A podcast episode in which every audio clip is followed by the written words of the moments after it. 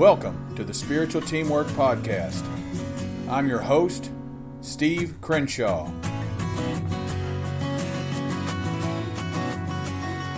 Welcome back.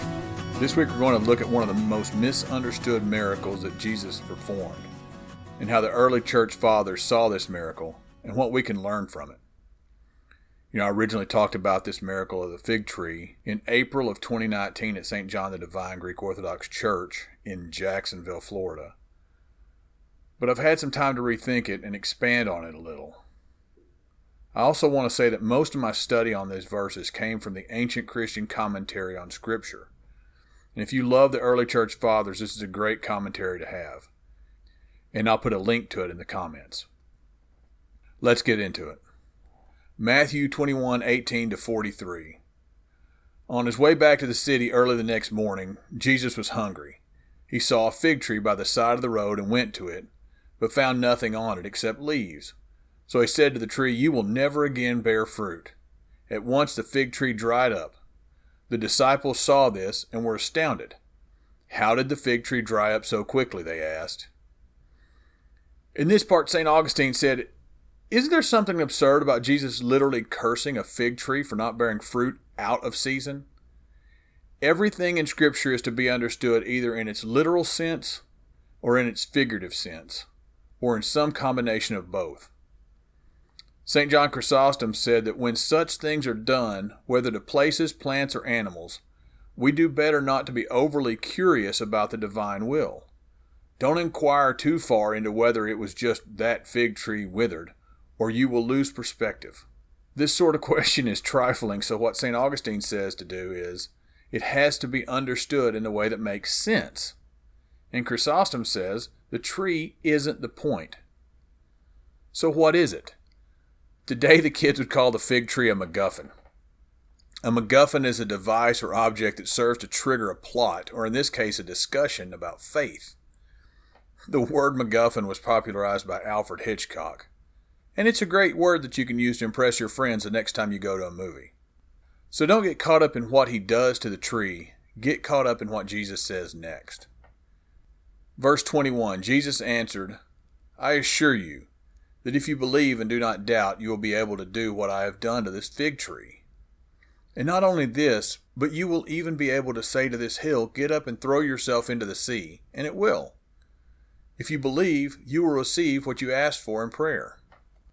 The disciples ask how this is possible, and Jesus looks at them and tells them about faith. And this isn't the first time Jesus has said this to the disciples. He told them earlier, and we can read it in Matthew 17:20, that if they have faith the size of a mustard seed, they can toss the hill into the ocean. Jesus repeated this lesson because he wanted them and us to get it. He wanted them and wants us to understand that our faith is the key to everything, and through faith we produce fruit. Our greatest example is Mary. One ordinary girl's yes changed the course of human history. We don't sing greater in honor than the cherubim and beyond comparison and more glorious than the seraphim because she exhibited a little faith. As Father Stavros Akrotirianakis says in his book, The Road Back to Christ, her yes was a yes to the greatest task ever given a human being the bearing of God's own Son. The excuse I always give personally is that I'm not Mary or I'm not Paul or I'm not one of the heroes we have throughout the church history. But they were all just ordinary people. Father Stavros says again in order for God's miracles to take place, they have to involve ordinary people demonstrating extraordinary faith. But there's a flip side to faith. One early church writer said, just as it would have been better had there never been a tree at all than for there to have been a tree which produced no fruit, so also would it have been better had there never been a man of God than for there to have been a man of God who did not live in accordance with God. The flip side is us not living for God, but for ourselves or the world. In St. John's Gospel, he says, I am the vine, you are the branches. If you remain in me, you will produce fruit. In the Orthodox Church, that's what we call theosis. The more we remain in Christ, the more like Christ we become. So, how do we develop faith and abstain from the bad? We participate in the sacraments of the church. You know, whether you're Orthodox or Protestant or Catholic, you have sacraments. You go to church on Sundays, you read the Bible, you pray on a daily basis.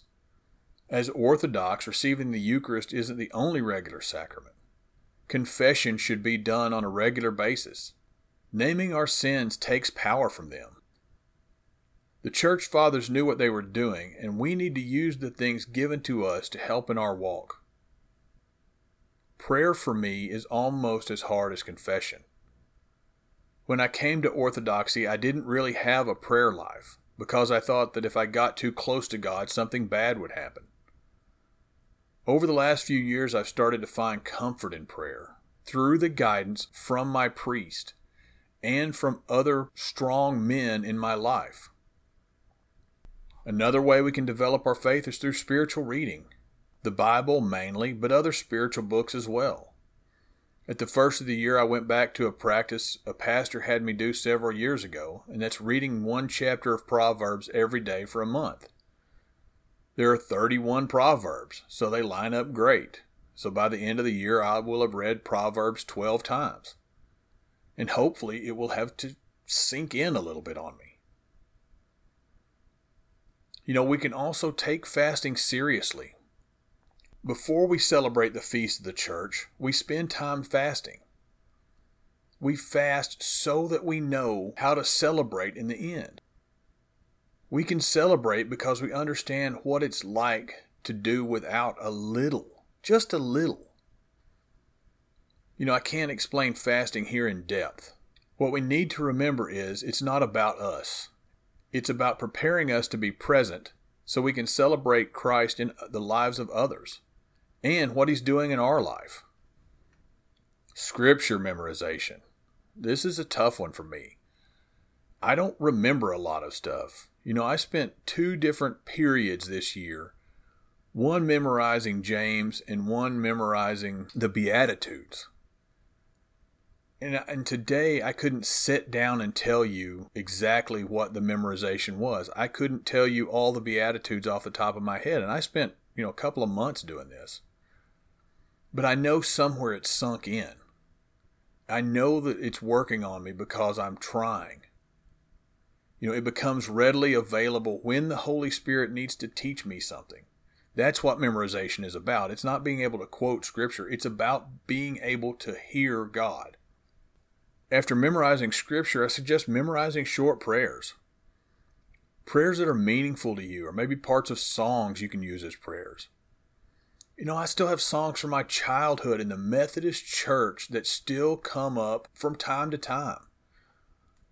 I haven't been to a Methodist church in 30 years, but I still remember the little brown Cokesbury hymnal that we used on Sunday mornings. And I still have songs that I can sing from memory that we sang on Sundays.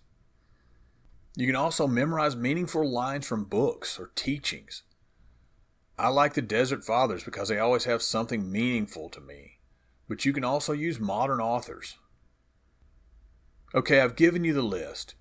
Pick out one or two things from above and start on it.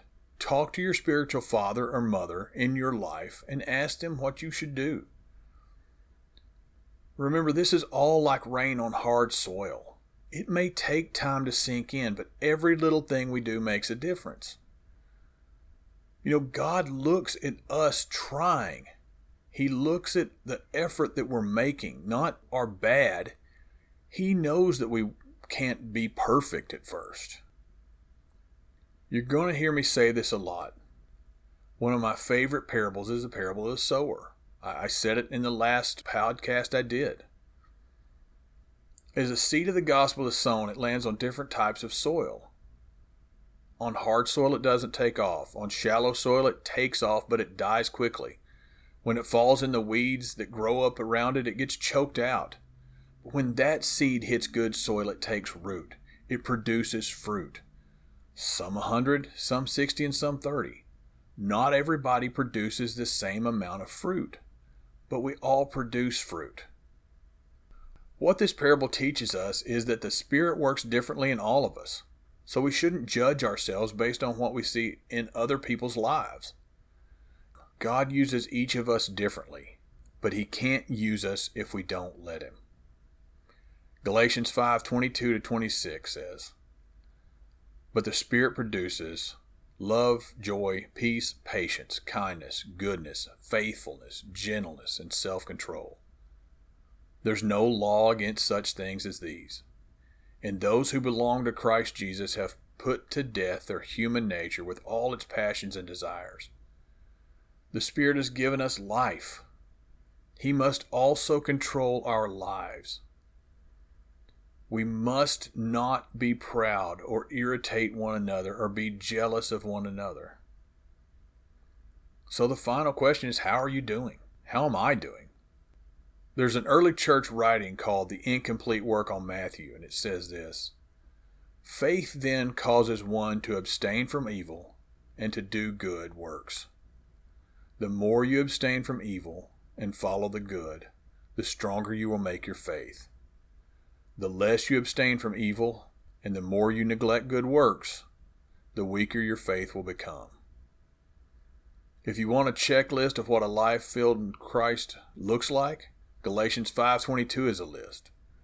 I can't answer for you. Only you and God know, and your spiritual father for that matter. We all have a choice, and I hope we can all choose to remain in Christ. I heard it said once that when you have enough faith that you can move a mountain, don't be surprised if God tells you to bring a shovel, because the work is where the lesson is. Talk to you next week.